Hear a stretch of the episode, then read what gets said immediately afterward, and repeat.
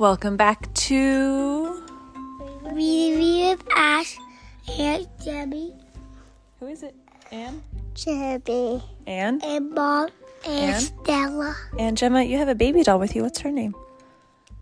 Ava. And baby Ava. All right. So, this is what day? Number three. What was that? Number three. Number three of our Advent Christmas story 25 Days of the Christmas Story. Now, moms and dads, this book is pretty awesome, and there's a whole section for each day where the kids get to do an activity with their family. And it'd be kind of hard for us to do it on a podcast. So, if you're interested in the book, I highly recommend it, and you can do the fun activities that it has for each day. Okay, dokie kiddo widows. All right, Zachariah and the Christmas story. Now, Zachariah, that that is a silly name, huh? Asher, how many syllables are in Zachariah? You count. Okay, I'll count. Mommy's gonna count. Upstairs, Mommy's gonna count, and I'll count the food. And I'm gonna do symbol. All right, go for it. It's okay. Yeah, we can do it together. Zach. Zachariah. I counted four claps. Is that right? Yeah. Yes, Zachariah is an awesome name. It's long, it's got four syllables in it. And do you think any of our listeners are named Zachariah? Yeah.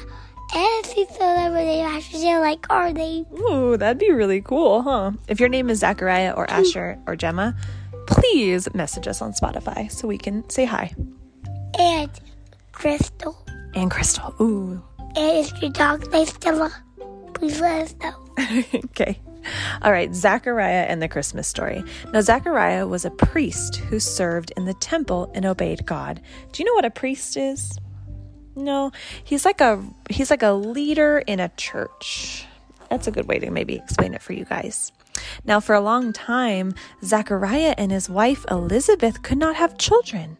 But that did not stop Zachariah from praying for a child and believing he and Elizabeth would one day have a baby. Well, one day when Zachariah was an old man, an angel named Gabriel appeared to him. The angel said, Your prayer has been heard. Zachariah was going to have a son. It was a miracle. Now, the angel told Zechariah to name his son John and said that John would become great in the sight of the Lord. That would be a really cool thing. Could you imagine if an angel came down and said, Asher, you will be great in the sight of the Lord? That'd be really cool, huh? What do you think? Yeah. Oh, or Gemma. Gemma will be great in the sight of the Lord. Or both of us. Or both. I think I think that would be really cool. Well, when John grew up, he prepared the people for the coming Messiah. And who's the coming Messiah? Uh, God. yeah. Oh, yeah. Is it Jesus? Yeah. The deliverer? The rescuer? The Messiah? What other nicknames? The man of God? The water. The water. The water? The door. The door? The food. The Savior? The light? The light. Yes, so many names, huh? The baby? The lion of Judah. I Lion of Judah. hanger. The hanger? I don't know about that one. All right. Now, though we don't know exactly what Zechariah asked for when he prayed, our passage in Luke shows that God answered Zechariah's prayer in a much bigger way than just by giving him a baby. God used Zechariah's son to prepare the people for Jesus. That's a pretty big prayer, isn't it? Yeah. Did you know that God hears your prayers? Yeah. Do you remember what prayer means? What is it? He's talking to God. talking to God. Well, if I'm going to talk to God, do you think He probably is going to hear me? Yeah. Yeah. If I talk to you, Ash, are you going to hear me? Yeah. And how do I know you heard me? By um by listening, hearing of our, our ears. Yeah, so if I say, Asher, give me a high five, and you gave me a high five, that means you heard me, huh? Well, God hears us.